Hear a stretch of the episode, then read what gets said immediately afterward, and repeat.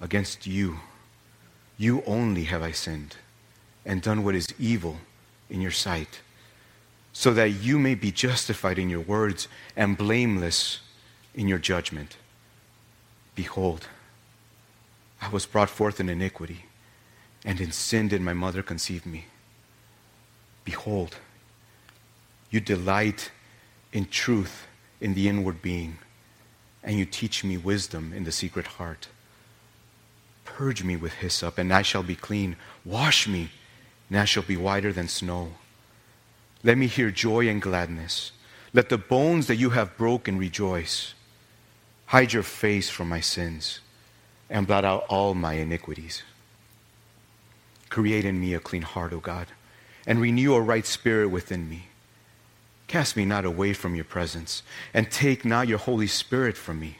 Restore to me the joy of your salvation, and uphold me with a willing spirit. Then I will teach your transgressors your ways, and sinners will return to you. Deliver me from, from blood guiltiness, O God, O God of my salvation, and my tongue will sing aloud of your righteousness. O Lord, open my lips, and my mouth will declare your praise. For you will not delight in sacrifice, or I would give it. You will not be pleased with a burnt offering. The sacrifices of God are a broken spirit, a broken and contrite heart, O God, you will not despise. Do good to Zion in your good pleasure. Build up the walls of Jerusalem. Then will you delight in right sacrifices, in burnt offerings and whole burnt offerings. Then, bull, then bulls will be offered on your altar. This is the word of the Lord. Let us pray. Oh, Heavenly Father, you stand over all as we just sang. But Lord, now we ask you to be the Lord of our hearts. If there's any transgression, anything, Lord, maybe in the darkest recesses of our hearts that we are unaware of, show us. Let us have the heart of David not just for the sake of having the heart of, not just to emulate the heart of David, but the heart of David that looked to a Savior. The perfect and righteous one, the only one whose sacrifice would be acceptable and pleasing to you. That is our Lord Jesus on the cross. I pray, Father, that we would have broken hearts here. That if anyone here doesn't know you, that you would bring brokenness to their lives because you alone can put them together. You've done it with me and you've done it with so many others here. Let us have broken and contrite hearts, Lord, before you. If there's anyone here pretending still, may they be reminded that there's a place for them at the foot of the cross where they can be forgiven. Help us now. Help me to preach your word faithfully and truthfully. In Jesus' name, amen.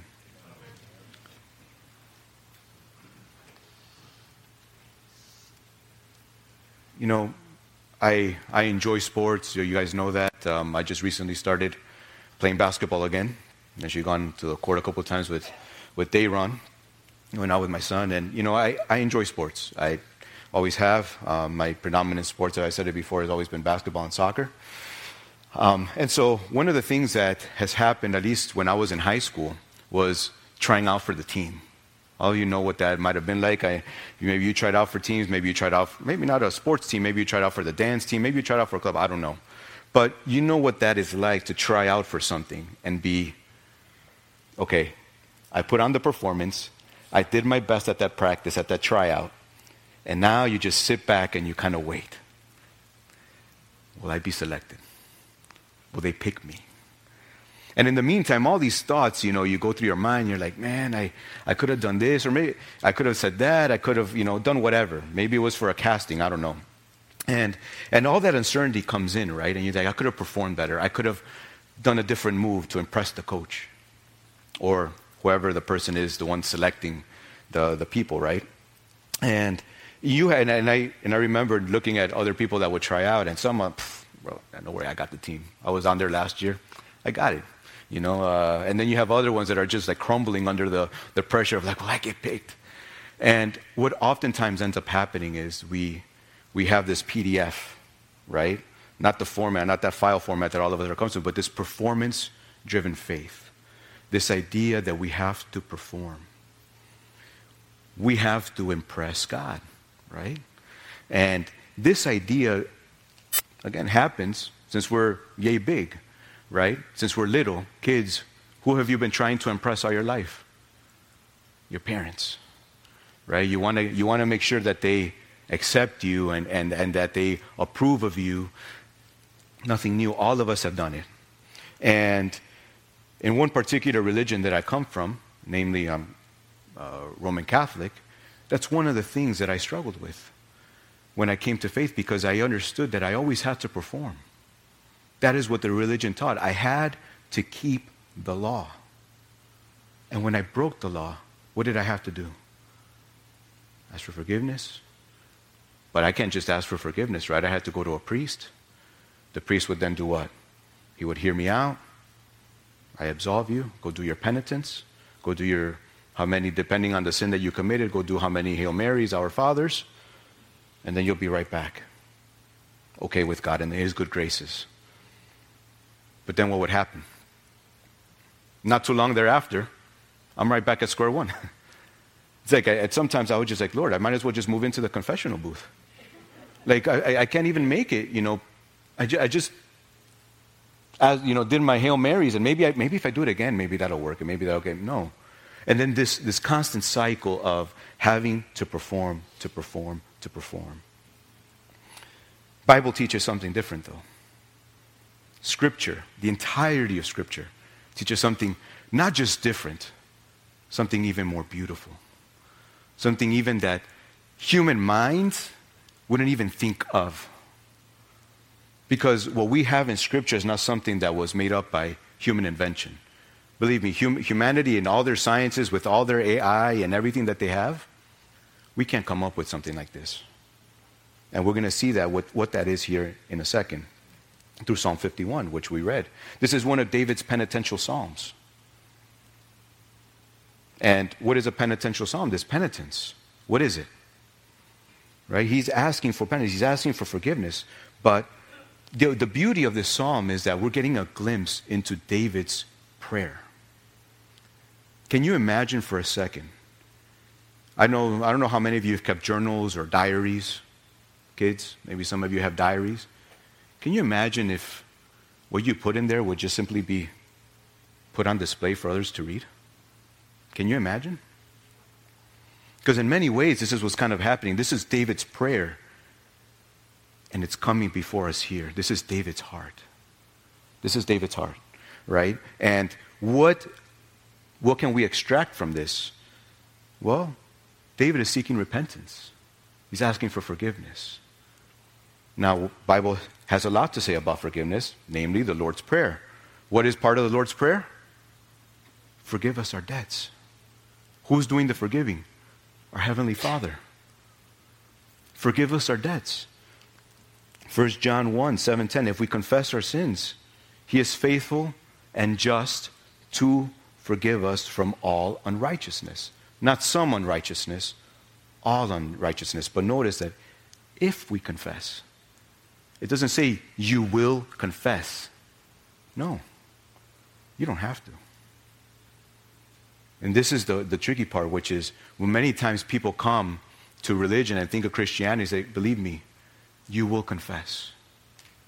In this life, that Jesus is Lord, or when you stand before Him on that day. The only difference is that here there's hope. On that day, when you stand before Him, there isn't any hope you will recognize that He is Lord, but by then it will be too late. So, this psalm, I hope that it breaks us to the point of this brokenness that we're going to see here from, from David. It's, so, now the question is what exactly is repentance? Is repentance simply telling the Lord, I'm sorry, I'm sorry, I'm so sorry? I'm sorry. And we're just repeating it over and over again as a mantra. Is that what repentance is? Maybe. Maybe that's something you've done, right? And maybe that's all you've been able to say. So, what does repentance look like? How do you know you've repented enough?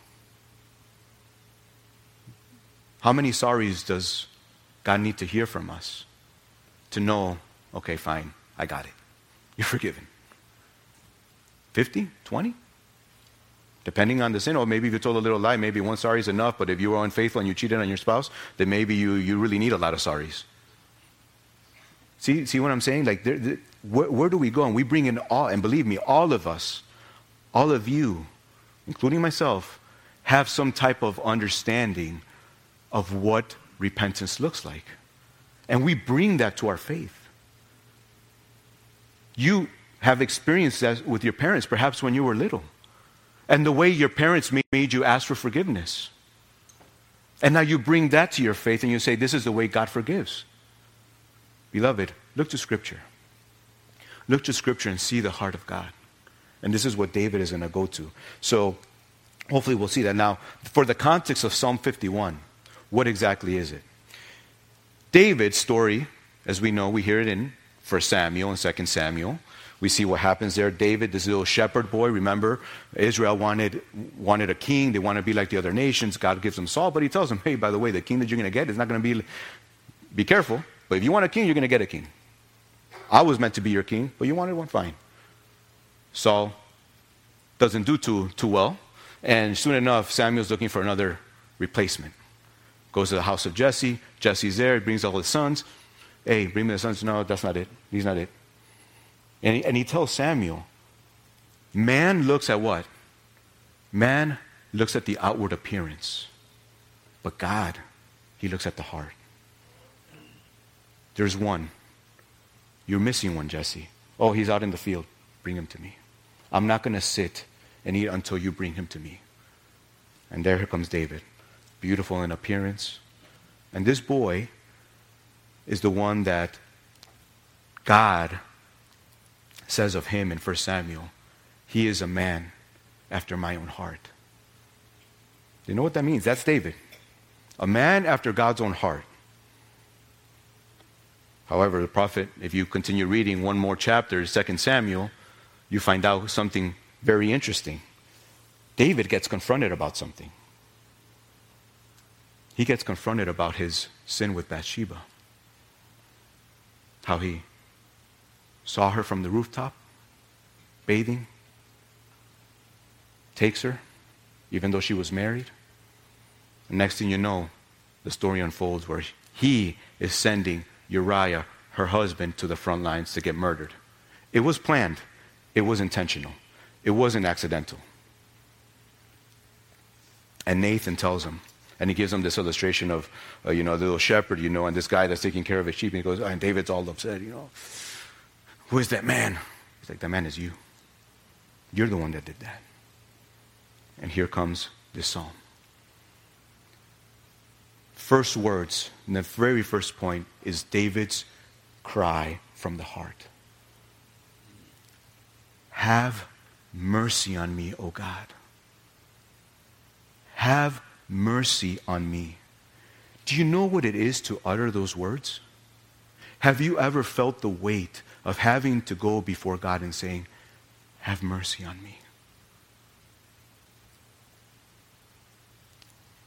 It's not something to take lightly because you know very well the one that could cast your soul and throw it into, into Hades and into hell, right? We've been hearing about heaven and hell the last couple of sermons. That's one of the. Don't be afraid of the one that can take your life, your physical body. Be afraid of the one that can grab your soul and cast it away forever from his presence. With no turning back, with no hope of making a U turn and saying, okay, okay, I get it, I get it. Let me get a second chance. No, no, no. Forever. That is when you utter those words, have mercy on me. A man after God's own heart is what Samuel said. But what does it mean to be a man after God's own heart? Or a woman after God's own heart? Paul describes this in Acts 13. It's the person that's willing to do what? God's will. That is the person that is after God's own heart. And it was David also that wrote in Psalm 139 Search me, O God, and know my heart. Try me and know my thoughts, and see if there be any grievous way in me, and lead me in the way everlasting. For you to express, Lord, have mercy on me, God, have mercy on me, have mercy on me, O God, assumes that there's something that's been going on in your mind and something has been brought to your attention for you to utter those words, have mercy on me. Otherwise, why are you asking for mercy? Because you're aware of something in your own heart. My question, and this is not just for the kids, I know it's easy to look at the person next to you. Have you taken accountability for your, for your sin? Have you taken accountability and responsibility for your sin? Because if you haven't, be careful. We have to. We must do that. Um, and, we're, and, and part of it is understanding David's plea. His plea comes from that acknowledgement of his transgressions. That's what we see in those, in those verses. You know, blot out my transgressions. Wash me. And just look at the rest of the psalm. Wash me, cleanse me, purge me over and over again. Now, as we will go on in the second part of, of, of Psalm 51, we're going to see that those take a different nuance, a different meaning. But in the sense of his heart is still at the end of the day, cleanse me, blot it out. I know Edwin loves to say there's two things a man should always have is a pen and a handkerchief. I don't have, I usually have a pen, I don't have the handkerchief. But there's one thing I've learned to have with me. You guys know those little, and I actually brought one, but I forgot to bring it up. You know those little Tide pens? You know, you know what I'm talking about? The little Tide pens where if you get a stain on your shirt, you shake it and start doing one of those, you know, to get that pasta sauce from that little team meeting that you got, or maybe that little wine, a little, little bit of wine splash got on your shirt and uh, on your dress shirt from work, and now here you are having to work five hours later or going to see other clients. I've learned to, I, I travel for work and I carry that thing with me everywhere. And it'll be funny in the office how many people come to me, hey, bro, you got, you got that Tide pen? Because sure enough, at some point, you're going to get that little stain and you're going to be looking to blot it out. But what do you do when, when it's spiritual? You can't get a Tide pen. There's no Tide pen. There's no bleach. There's absolutely nothing on the face of it. There's no chemical invented that will ever be invented that could remove your spiritual stain of sin. So, where do we go? Who do we look to? And David, not only does he say, Have mercy on me, you know what he looks to? He banks on God's character. He grabs himself and he says, He supports it, saying, You're going to have, mer- have mercy on me, O God. According to what? Because of me? David, the one asking you? I'm just a sinner. I was just told I was just reminded of what I did with Bathsheba. Dude, I can't. It can only be because of who you are. It can only be because of your steadfast love. That word, that word is, so, those expressions, steadfast love, abundant mercy, steadfast love is a covenant word. Because why should a holy God even consider to extend his mercy to us? Why should he extend it to you and to me? Does he owe you something? Does he owe me something? It's not like, God, God, I scratched your back, now you have to scratch mine. No, no, no. This is where it gets real. Because steadfast love is referring to his unchanging, his firm love toward his people. He says it there in Deuteronomy 7.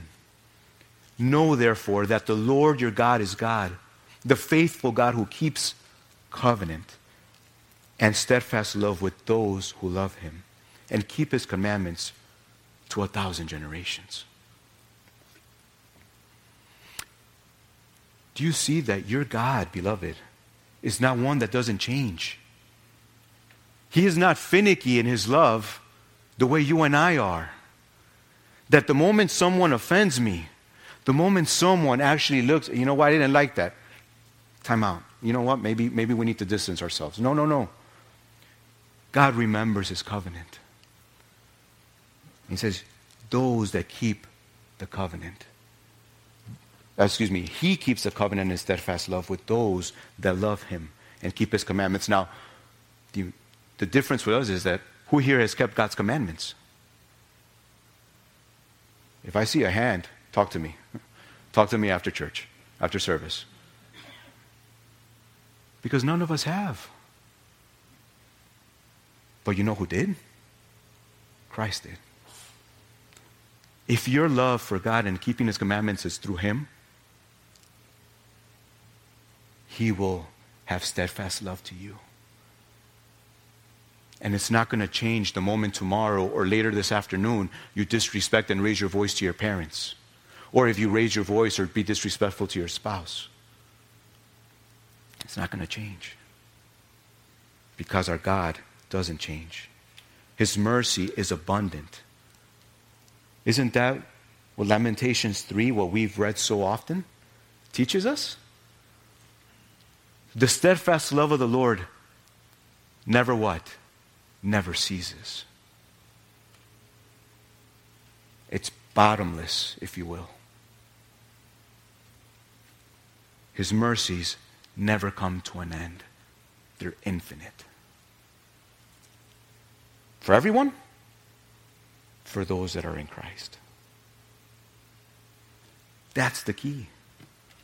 That's the key. And that is what David is banking on because David was looking to the one the Savior. We look back to Christ and what He did. He was looking forward. He understood God's mercy was abundant and endless. His steadfast love and abundant mercy reserved for those who by faith are reconciled to Him through Jesus.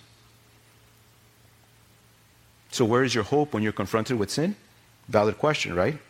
When the Holy Spirit convicts you of sin, is your hope in forgiveness, in you being able to not fall again and remain faithful? Is that where you now look to and say, God, have mercy on me? But in the back of your mind, you're saying, I'll get it right the next time. Will you? Because I still haven't. I still haven't. Or, alternatively, is your hope in the one who is faithful in the midst of your unfaithfulness. See the difference? One banks, I hope I can be faithful. One said, and the other says, there's no way I'm going to be faithful. But Jesus, you are. And I trust and I cling to you. That's where my hope is. Now, in terms of practical exhortation, there's something valid here to be said. When the Lord convicts you, do you throw a spiritual hissy fit? You know what that is? We can get uncomfortable because it's always uncomfortable when the Lord shines His truth on you, when He convicts you and shows you the ugliness of your heart. It's uncomfortable, believe me, it is. Do you respond with a spiritual history? In other words, does that inner lawyer rise up in you, that inner lawyer of self righteousness, that immediately stands up when the Holy Spirit convicts you and says, I object, Your Honor. I object. Really? I know some of you say, you probably don't, but I, I, I do it. I do it often. And to my shame. Because I want to justify my behavior. I want to justify and believe that when my wife said X, Y, and Z, guess what? she was wrong and I was right. She's the one that needs to ask for forgiveness. Why don't you convict her? No, it's me. It's me. And I'm not saying this facetiously, by the way. This is not false self deprecation. I'm being honest in the sense of this is exactly what happens to me. It even happened not too long ago. Had an argument with my wife. And immediately, an entire ride to work, I'm just thinking until the Lord brought me to James 4:10. Humble yourself. Humble yourself, and he will exalt you. He's not just going to exalt me for the sake of exalting me. Humble yourself. If pride is what's going to go before you, then be careful. But in humility, Lord, bring whatever may come. But keep me humble. Keep me on my knees. The other exhortation, aside from not throwing a spiritual hissy fit, but accepting that what the Holy Spirit is showing you in your heart is true, the other exhortation is this Beware of Satan's accusation versus the Lord's conviction. You know what I mean? They look very similar. They look very, very similar. But there's a very big difference. What's the difference? The enemy shows you your sin, but as he shows you, what builds up in you? This guilt. And next thing you know, you're going in a downward spiral in the other direction. You're growing more and more into despair. Beloved, I do not see that in Scripture, that when the Lord convicts you, his people go into despair. Show me one verse where that happens. On the contrary, Paul wrote to the Romans it's his kindness that leads us to repentance. When the Lord shows me my sin, I don't go in the other direction, but rather I want to come to you. I want to draw near to you. And what we see in David here in a couple of moments, we're going to see this idea against you and you alone have I sinned. Not going into the other direction. Be careful. And I love it because, you know, one of the things that the scripture says about the enemy is that he's accuser of the brethren. He's there to accuse you and to point a finger every time you fall. And every time you fail, I told you. You know God doesn't like that. You know that was a sin and you did it anyway. I told you. God doesn't point fingers. God brings us to himself. He's not the father. The enemy is the father of lies. And the enemy, and allow me to say this, the enemy is very clever. He knows scripture. And he twisted scripture from the beginning. He twisted God's words from the beginning. Do you think he's going to spare you from twisting words in God's word? Oh, but I don't read the Bible enough.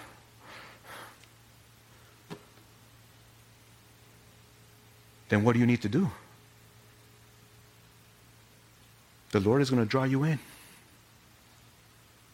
Go, repent, confess, and the Lord will work that in you. I don't pray enough. Okay. Confess and repent, and the Lord will work that in you. That's part of the process of sanctification.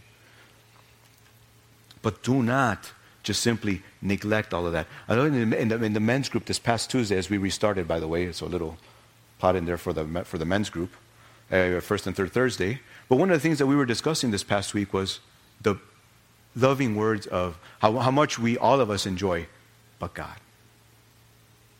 But God. I'll quote it because it was there in the study. Martyn Lloyd-Jones's words. These two words, in and of themselves, in a sense, contain the whole of the gospel. But God. The enemy accuses you but God's kindness draws us to repentance. See the difference? That is where we need to be. Our Heavenly Father, like I said, doesn't point fingers, He draws us. Parents, how do you raise your children? You've been tasked with the responsibility of raising your children in the discipline and instruction of the Lord. What does that mean? Does that mean you spare the rod? No, that's not what I'm saying. But what I am saying is, according to Ephesians 6 4, let that discipline always, always be what leads them to the cross. See that there's no there's no mistaking this. How do you like to be disciplined and chastised? Because the Lord says that He loves those whom He disciplines and chastises those whom He loves.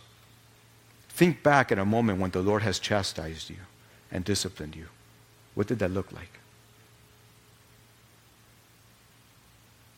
But then we're like the guy that got forgiven a huge debt, right? And then we turn around and we, and, and, and we chastise our children in a different way, forgetting how much we have been forgiven instead of leading our children to the cross. Instead of leading them and pointing them to Christ. I remember uh, a story back in the day. My children were little. And my son was just, you know, they used to get these little red dots and these little green dots, you know, the, or, a red, or, a red, or a red card and a green card. And he's like, man, dad, you know, the teacher gave me a, a red one when I didn't even do anything. That was my friend. I think that was Giancarlo. Giancarlo must have been like maybe five years old or something. Maybe might have been in preschool. You know, it's interesting you say that.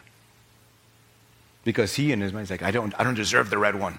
I need to get the green one. And it was just an opportunity to share the gospel with him. You really think you don't deserve a red one? Maybe the teacher didn't catch you in that moment, but I'm sure you've done other things throughout the day.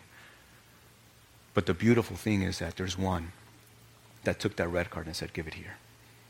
Give it to me, I'll take it. And you get this green one. Because that's the beauty of the gospel. That's precisely what Jesus did.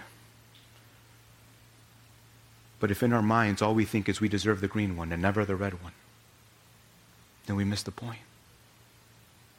Teach your children. Lead them to the cross. Lead them to Christ. If you have, don't spare the rod. If you have to discipline, discipline them. But do so in that loving way that lets them know, I love you. Don't ban them from your presence. Go to your room, and I'll go talk to you when I'm ready. Don't do that. Is that what the Lord does with you?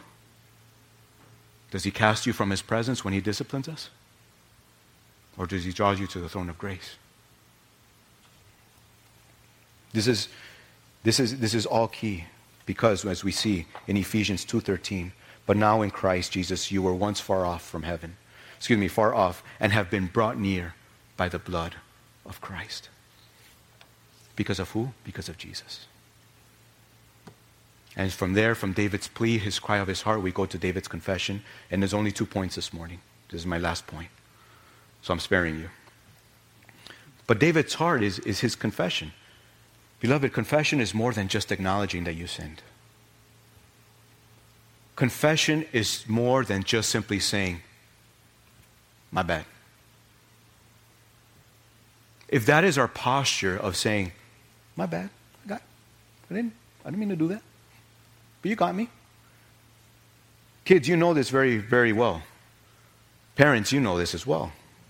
When your kids, I'm sorry, when my, parent, when, my, when my kids do that, I'm sorry. The first question we'll ask them, What are you sorry for? Are you sorry that you got caught? Or are you sorry for what you did? Because if you're sorry for what you did, then you better say, I'm sorry for fill in the blank.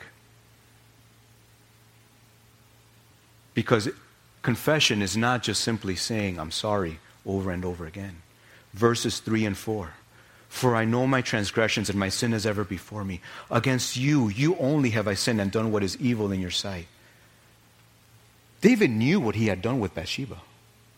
He knew wholeheartedly that his sin. And by the way, when he sinned with Bathsheba, he could have repented, right? What did he do instead? Sends her husband to get killed. What was he doing? He was covering his sin.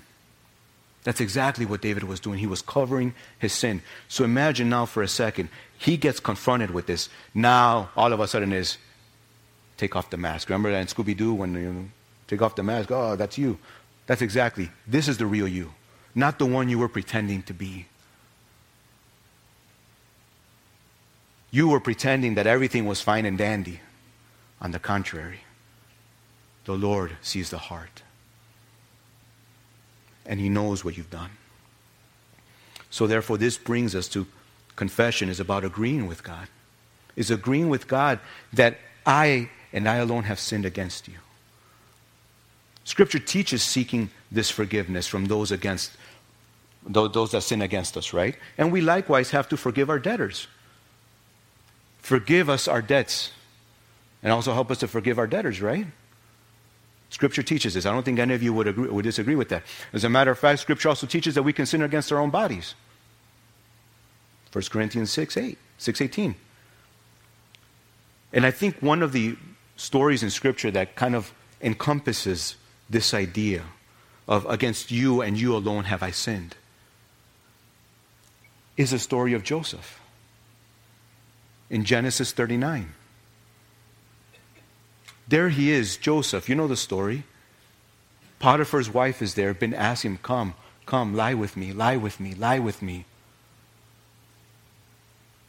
No, no. And he responds this to her He is not greater in this house than I am, nor has he kept back anything from me except you, because you are his wife. He's referring to Potiphar. How then can I do this great wickedness? And sin against God. If he would have proceeded to sleep with Potiphar's wife, he would have sinned against Potiphar. He would have sinned his neighbor. He would have sinned against her. He would have sinned against himself, against his own body, right? But what was Joseph's concern? Wasn't my neighbor, though that was. His ultimate concern was, how can I sin against God? When you are tempted, when you are there with the temptation in front of you, the way Potiphar was. You imagine just there for a second, this woman, yeah, I mean, just seducing him. She wasn't texting him, telling him, hey, you want to come over? No. She is there seducing him in front of him. And that's the posture he takes. Beloved, I'm not saying be Joseph. What I'm saying is have that same level of theological awareness that Joseph had in his life. Is God at that level in your heart? Does he sit in the seat of your heart? This is where we need to focus our minds. Now, of course, when we fall, and beloved, I wish I can say I've done this every single time. And guys, I can tell you it's 100% effective. I have blown it numerous times. That is why we can go back to the cross, excuse me, to the cross and look to Jesus. Because Jesus had this heart the entire time. He was always about his father's business. That's why I look to him. I don't look on my own effort to try to I'm not that strong enough. I'm not. And I suspect that many of you are not either. So confession is more than just acknowledging your sin. It's also acknowledging and you agreeing with God that you and you alone have sinned against him. But it's confession is also accepting the consequences that may come. You know what God's judgment for David's sin was? I'll read them to you. 2 Samuel 12:10. The sword shall never depart from your house the Lord will raise up evil against you out of your own house. David, in, in verse 13, he confesses, right, to Nathan and says, Yeah, that's me. What does he say? The Lord has put away your sin. David confessed, The Lord put away your sin. You shall not die. But then in verse 14, what does he say? Nevertheless, because by this deed you have utterly scorned the Lord, the child who is born to you shall die. Think about that for a second. Let that sink in. David sinned with Bathsheba. He could have turned away. He could have repented. Sends her husband off to battle. He gets killed. Tells Joab, as a matter of fact, pull back. Send him into the, into the, into the most fiery part of the battle, of the war, and then pull back from him. So he, so he, so he dies. And God tells him, Your son shall die because of what you've done. As David is penning this, I can't imagine. God is just in all his ways. Let him be true and every man a liar. David, by him confessing, he precisely accepts God's, that he, you, God, are not the one to blame here. You are the one that's blameless. It's me. I sinned. And let it be that come. Now, with that being said, I know this brings perhaps a very interesting question to your minds. Does that mean that when you sin, God can possibly harm one of your children? he can possibly harm one of your loved ones? Now, we're a confessional church. I love the confession. I love the London Baptist Confession of 1689. Love it. Enjoy it. But you, are you aware? I know some of you members read it. Are you aware of what it says? I'll read it. Know, I won't read it, but I'll reference it, and you can go back and read it yourselves. Chapter 17, paragraph 3, uses this in light of a believer who's kind of been walking away, leaving the means of grace, just what many call backsliding, if you will, just completely given over to that kind of worldliness. And one of the things that these diviners of back in the day, one of these theologians come back and they say, you know what? This is something very interesting. Because just like David, and they use this verse, 2 Samuel, all right, 12, 14, to say, to support that if you fall, you might bring temporary judgment upon yourself. I would disagree with that. Now, I don't throw out the baby with the bathwater. But I disagree with that. Why would I disagree with that? I don't disagree that the Lord chastises. I think that would have been a, perhaps a more appropriate one. And I was like, well, who are you? Are you more of a theologian? Look, I'm not. This is just my, the way I understand and the way I see it in Scripture. Because then the question that befalls me is I sinned, and the Lord is going to somehow castigate my child or a loved one because of I sinned. Well, which one of my sins is he going to castigate them for? Is it the lie that I said this morning? Is it when I was cheating on my taxes? Not that I was on record, I'm not. But which one? Or maybe it's not even mine, maybe it's my wife's. Like, where, where does this fall?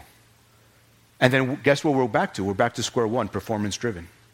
Now we have to perform. God, I have to keep the law just so that you don't strike one of my children down, just so you don't go ahead and kill my wife, just so you, because quite frankly, if you look back, what did Job do? He didn't do anything.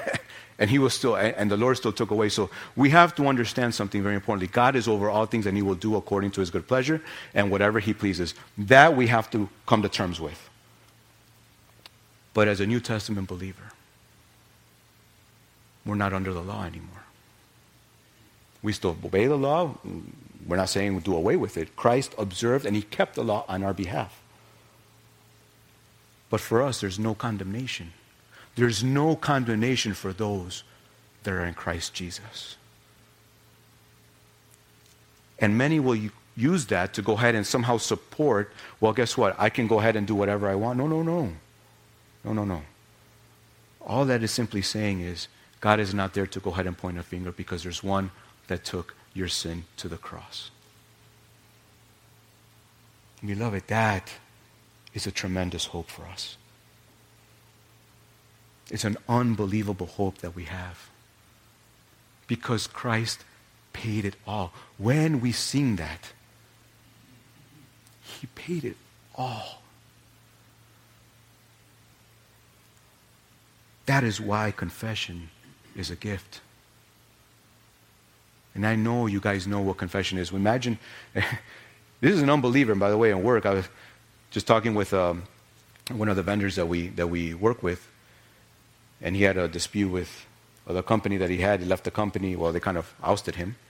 And one of the things he says, you know, one thing I learned, and he's not a believer that I'm aware of, and he says, one thing I learned very quickly you tell one lie, you got to tell 20 tell one lie, you're going to have to tell 20 to cover up for that one lie. It's endless because then you get into that. We had a situation like that here many years ago. It's, it's, it's crazy, but when we can't pretend anymore, you understand confession is such a great gift. When you confess and you come clean, most of you know what that's like.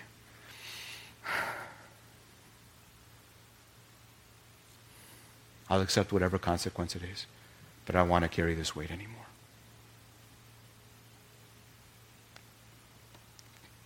Fourth, confession is a reminder of the doctrine of inherited sin. Do you know the doctrine of inherited sin? Verse 5.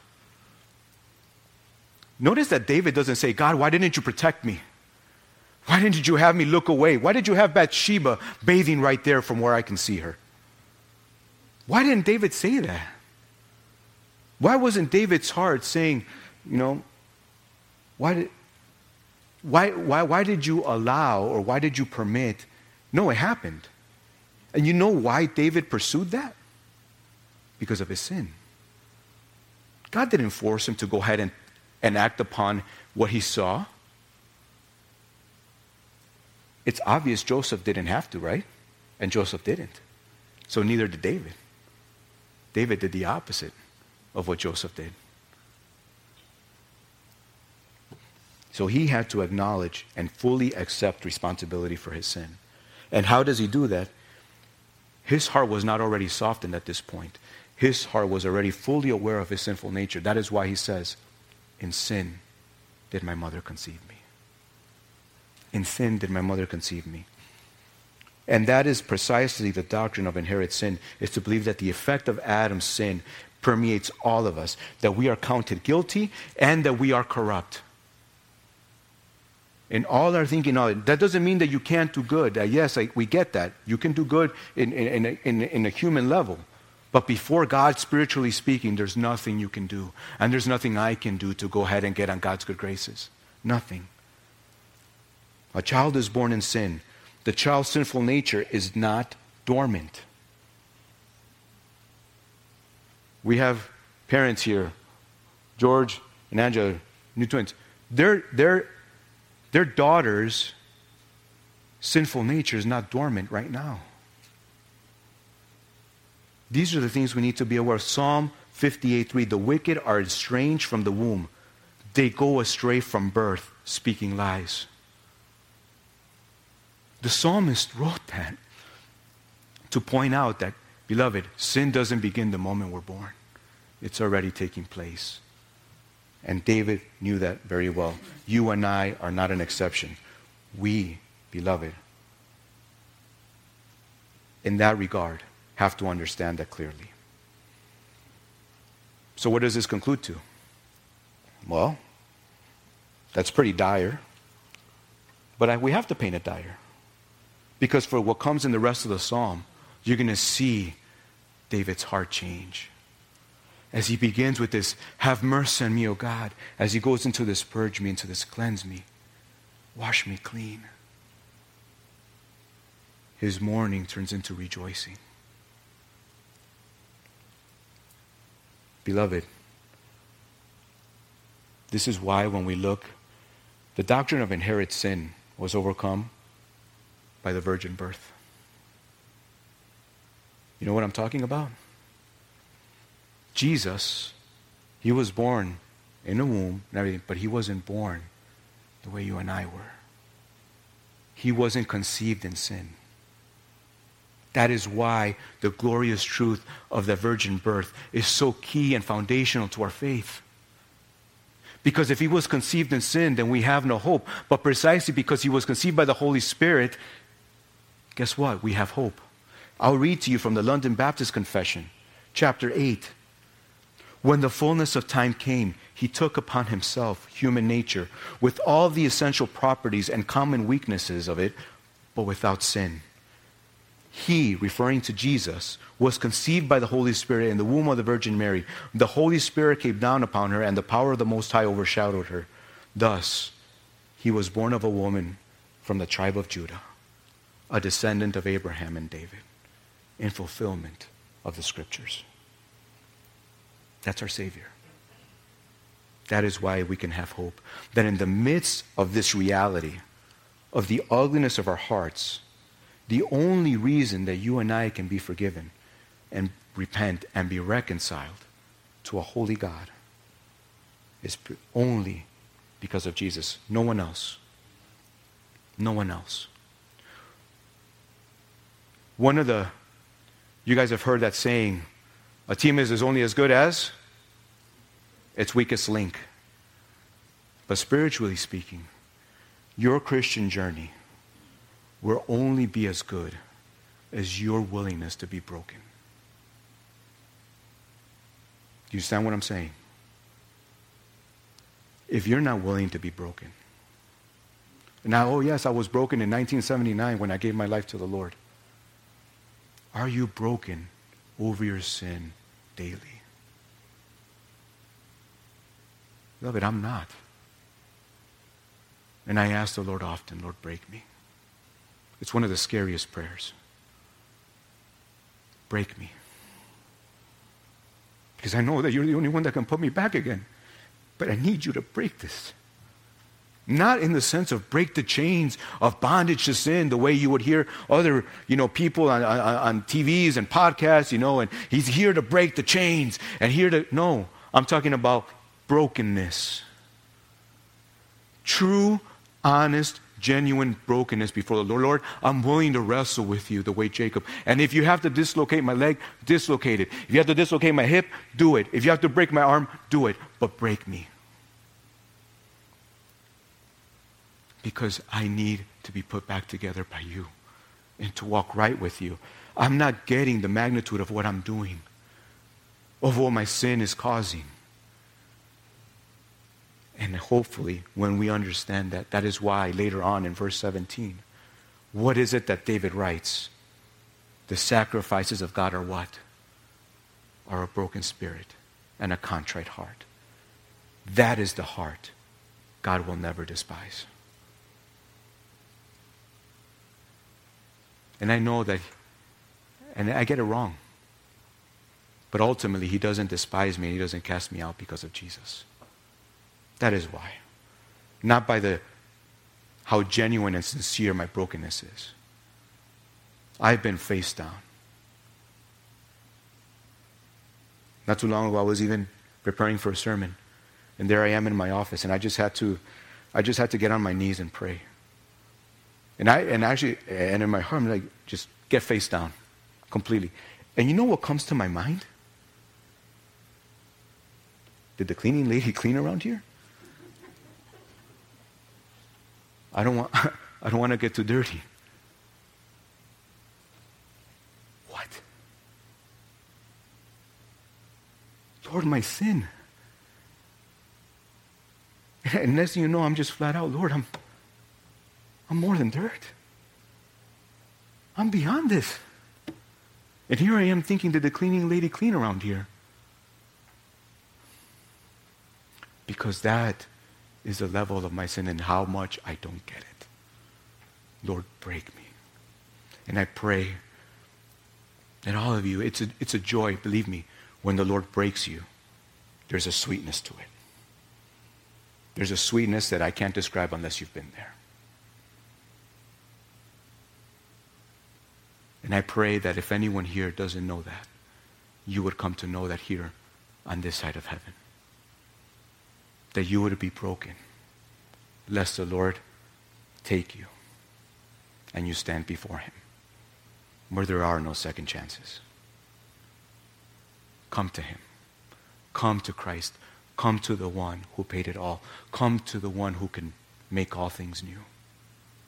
Come to the one that can grab your heart and turn it into flesh, that heart of stone that you have. But come to him. And we're going to see the following why David can say, You make me white as snow. You alone can blot out our transgressions. Let us pray. Father,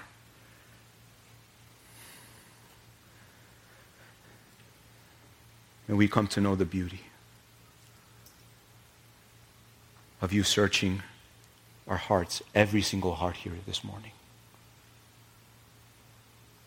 May we come to know the joy and the gift that it is, that confession is to us.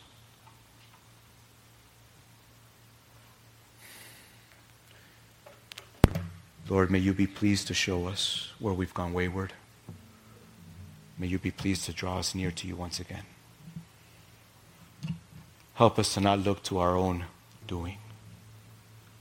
Help us to not look to our own action plan, but look to the Savior that fulfilled it all. That even before going to the cross, on that darkest moment, with the cross awaiting, the writer of Hebrews says, Lord, for the joy set before him. May we find joy in this repentance. Thank you that it's your kindness that leads us to repentance. And let us look to Jesus. Once again, we ask this in Jesus' name. Amen.